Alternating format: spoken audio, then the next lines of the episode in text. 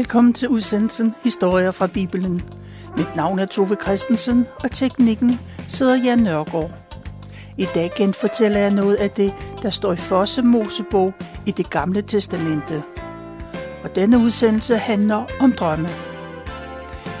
Bibelen øh, fortæller flere gange om, at mennesker har betydningsfulde drømme. Og Gud siger selv til Moses på Sinai-bjerget, at når han taler til profeter, så gør han det normalt gennem syner og drømme. Og Gud taler ofte til israelitterne igennem drømme. Både konger, profeter, præster har drømme. Men Gud taler også til ganske almindelige mennesker. De fleste gange er man klar over, eller dem, der drømmer, er klar over, at Gud, hvad Gud har at sige til dem. For Gud skjuler ikke sit budskab men også folk uden for Israel kender til betydningsfulde drømme. Og de ser det som en åbenbaring fra guderne. Men deres drømme er som et sprog i en kode, der kræver tolkning. På gammeltestamentlig tid har de, som kan tyde drømme og syner, stor magt. For konger tager det overnaturlige alvorligt, og de er klar over, at det kan have stor betydning for dem selv og for deres folk. Når Gud Herren har et budskab til disse konger, bruger han derfor drømme, men de forstår ikke, hvad de betyder. Og så sender Gud en, der kan tyde de drømme, en han taler til. Et eksempel på det er Nebuchadnezzar i Babylon. Flere gange drømmer han betydningsfulde drømme, og han ser syner. Og han er omgivet af mange rådgivere, astrologer og drømmetyder. Normalt kan de godt afkode de drømme, Nebuchadnezzar har, men drømmene fra Gud kan, ikke, kan de ikke tyde. Kun Daniel kan sige, hvad det betyder. Og det her det er bare et eksempel blandt mange andre. De gamle kirkefader det vil sige kirkens ledere i det første århundrede efter Kristus, de lagde også vægt på drømmenes betydning. Flere af dem oplevede, at Gud talte direkte til dem igennem en drøm. Også i dag taler Gud igennem drømme. Der er mange vidnesbyrd om, at Jesus Kristus har vist sig for muslimer i en drøm. De er ofte muslimer, der bor i Afrika eller i Asien. Denne udsendelse handler om Josef. Han både drømmer og forstår at tyde andres drømme. Og Josef er ganske ung, der har han to drømme. Og der var ingen, der var i tvivl om, hvad de drømme betød. Drømmene gjorde det helt klart, at familien engang skal bøje sig for Josef. Og det er svært for familien at acceptere. Og Josef selv – han forstår heller ikke, hvad det indebærer. Josef, han er en ung mand på 17 år.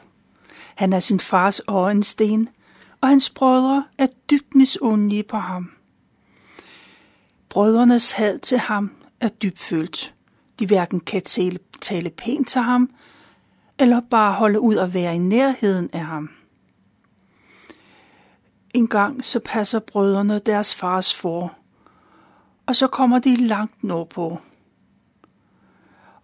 Efterhånden så bliver deres far bekymret for dem, og så sender han Josef afsted for at se, hvordan det går. På lang afstand, så ser brødrene, at Josef kommer. Og de er enige om, at de helst så ham død. Men brødrene, de besinder sig, og i stedet for at slå ham ihjel, så smider de ham ned i den tørre brønd, der lige er i nærheden.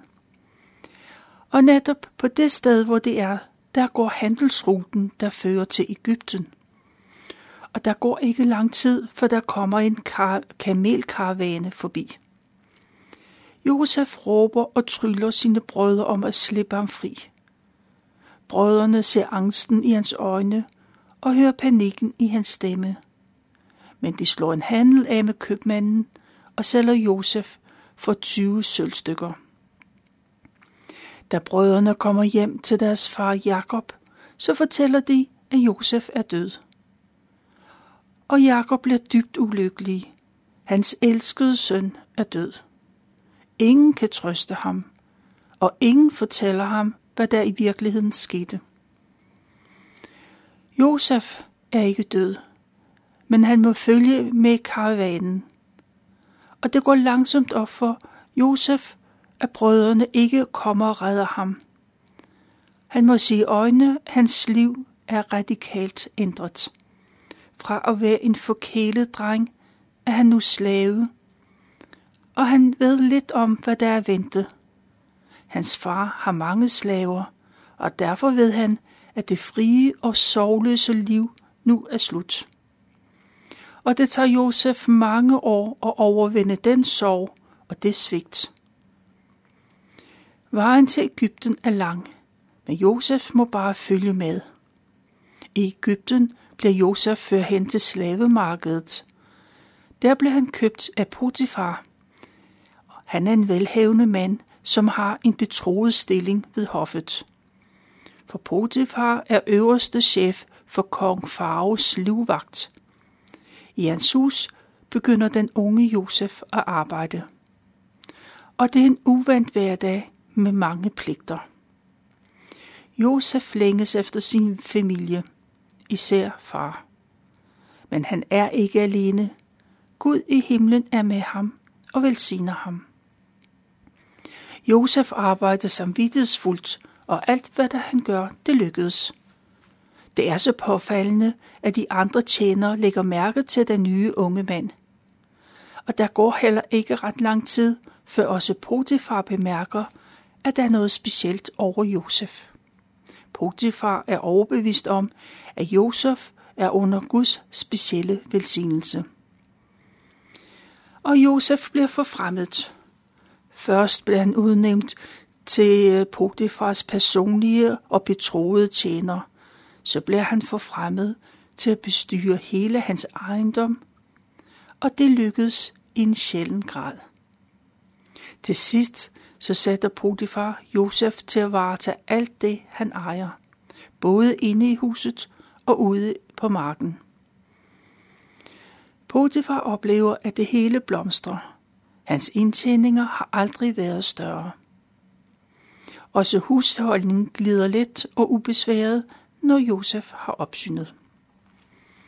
Og Gud ønsker at gøre godt for Josef, og alt det han foretager sig lykkedes. For Josef klarer efterhånden alt for Potifar. Til sidst så bekymrer Potifar sig om ingenting. Det eneste, der interesserer ham, det er, hvad han spiser og drikker. Josef er vældigt, men han er altså stadig slave. Han ejer intet, og han er tvunget til at blive der, hvor han er. Han kan stadigvæk ikke tage hjem til sin fars hus, selvom det er det, han allerhelst vil. Men Josef, han bliver voksen. Han er faktisk en smuk ung mand, og det bliver bemærket, også af Potifars hustru. Hun bemærker den sympatiske mand, hver gang han er i nærheden, og hun ser langt efter ham, når han kommer gående gennem huset. Men Josef ignorerer hende. At gøre tilnærmelser til en anden mands hustru strider imod alt det, som Josef har lært. Det er moralsk forkert og en synd imod Guds bud. Det vil Josef øh, ikke udsætte sig selv for. Han vil heller ikke udsætte Potifar eller hans hustru for det. Men hustruen er ihærdig, og hun ændrer taktik. Først så sender hun Josef lange blikke og kommer med hentydninger. Og så bliver hun mere direkte. Og en dag griber hun fat i Josef. Kom og gå i seng med mig, siger hun. Men Josef siger nej. Han forklarer, at hans ansvar er sin herres ejendom. Han har adgang til hele Potifars ejendom, undtagen hans hustru. Derfor kan han ikke føje hende i hendes ønsker. Josef vil aldrig gøre sådan noget. Men hustruen i huset giver ikke op så let. Hver eneste dag prøver hun. Men Josef vil ikke. Og en dag kommer Josef i huset for at klare et eller andet. Endnu en gang kommer Potifars hustru og gør tilnærmelser. Netop den dag er de alene. Der er ingen tjeneste folk i nærheden. Og hun ser sig hurtigt om, og så tager hun fat i Josef kjortel. Kom og lig med mig, siger hun. Men Josef river sig løs og flygter ud af huset. Og så står hun tilbage med kjortlen i hånden og stiger på den lukkede dør. Hun ser på kjortlen og får en idé. Hun skriger, og tjenestefolkene kommer løbende alle vegne fra for at se, hvad der sker. Tjenerne finder deres husfrue opløst i tårer. Hun græder og anklager sin mand. Har han virkelig fået denne israelit til huset, for hun kunne vandæres? Hun fortæller, at Josef forsøgte at voldtage hende. Men heldigvis slap hun fri, da hun begyndte at skrige. Se, sagde hun, se, der er hans kjortel. Han kom så hurtigt ud af døren, han ikke fik den med. Hun står med beviset i hånden. Samme aften fortæller hun sin mand den samme historie.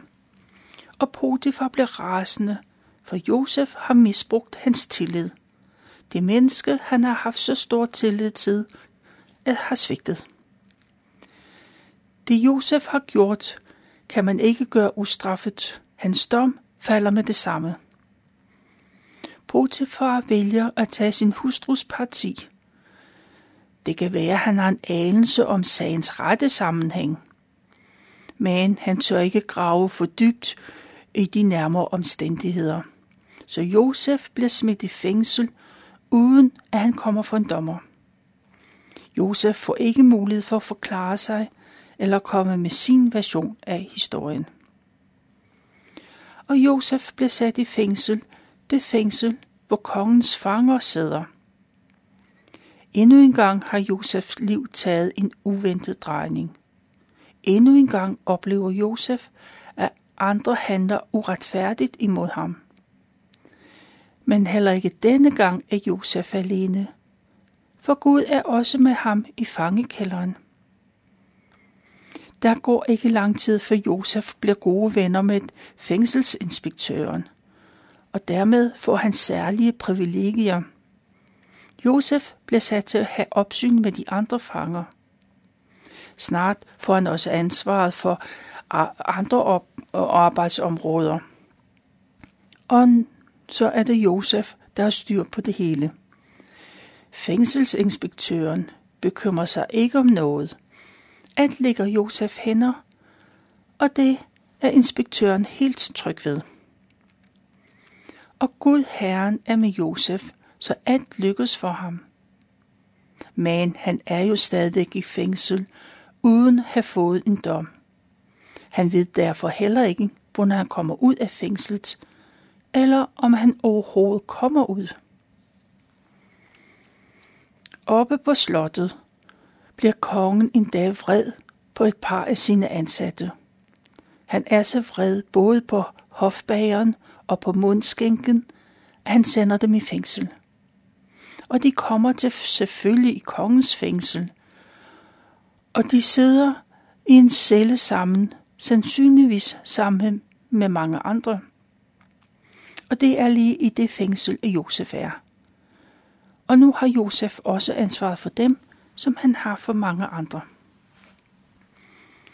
Hofbageren og munskænken sidder i cellen et stykke tid. Men så i nat har de begge en mærkelig drøm. Drømmene er så virkelige, at de begge to overbeviste om, at de må betyde noget særligt. Men hvad det skal betyde, det kan de ikke regne ud.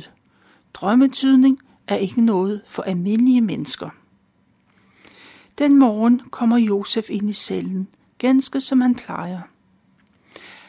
Han kan med det samme se, at der er sket noget særligt, både med mundskænken og med bageren.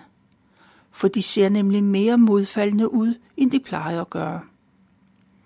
Og som den omsorgsfulde menneske Josef er, så spørger han, hvad der er i vejen. Og så fortæller mundskænken om sin drøm, og Josef flytter. Mundskænken fortæller, at han drømmen så en vinstok. Den har tre grene, som sætter knopper, og senere kommer der blomster. Snart kommer der også vinklasser på grenene, og mundskænken presser vin ud af druerne og giver kongen vin i et bæger. Det er jo en rigtig mundskænkdrøm. Men hvad betyder den? Bare der er nogen, der kunne fortælle mig det, tryller mundskænken. Og han bliver overrasket, da Josef siger, at det kan han godt. De tre grene, de betyder, at om tre dage kommer han ud af fængslet. At han giver kongen vin af bæret, betyder, at han får sit gamle arbejde tilbage. Og til mundskænkens store glæde er drømmen tydet positivt. Han kan se frem til, at han snart får sit gamle liv tilbage. Og Josef håber på, at mundskænken bliver så glad for de nyheder, at han vil gøre noget til gengæld. Og så fortæller han, at han selv sidder i fængsel, og han er uskyldig dømt. Han har ikke gjort noget, der fortjener en fængselsstraf. Og så beder han om, at Månskænken vil tale hans sag for kongen, når han kommer ud af fængslet. Men Josef får ikke tid til dagdrømme, for hofbageren har også noget på hjertet. Hans egen drøm ligner mundskænkens drøm, og Josef har måske også gode nyheder til ham. Og bageren fortæller, at i hans drøm går han med tre kurve øh, på hovedet. I den øverste kurv er der alle slags bagværk. Men så kommer der fugle flyvende og spiser det hele. Josef kan også tyde den drøm, men den betyder noget andet. Josef fortæller, at de tre kurve hentyder til tre dage. Så vil kongen tage ham ud af fængslet, men han blev ikke frimand. Josef må desværre sige, at kongen vil hugge hovedet af bageren og hænge ham op i en pæl. Der vil der komme fugle og æde hans krop. Nu er de begge fået en varsel om, hvordan deres fremtid ser ud. Et par dage senere, så er det kongens fødselsdag. Han holder en stor fest, både øh, for, for kongen og for hans hoffolk. I den anledning, så lader han sin mundskænk og sin bager komme ud af fængslet.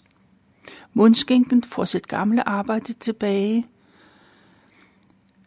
og bageren bliver henrettet. Det går ganske som Josef forudsag.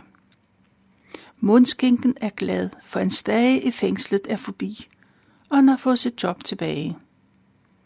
Den første glæde bliver afløst af travlhed, og han glemmer alt om Josef. Eller måske finder han bare ikke den rigtige anledning til at sige noget. Som dagene går, må Josef erkende, at det ikke bliver, som han havde håbet på. Mundskinken har glemt ham.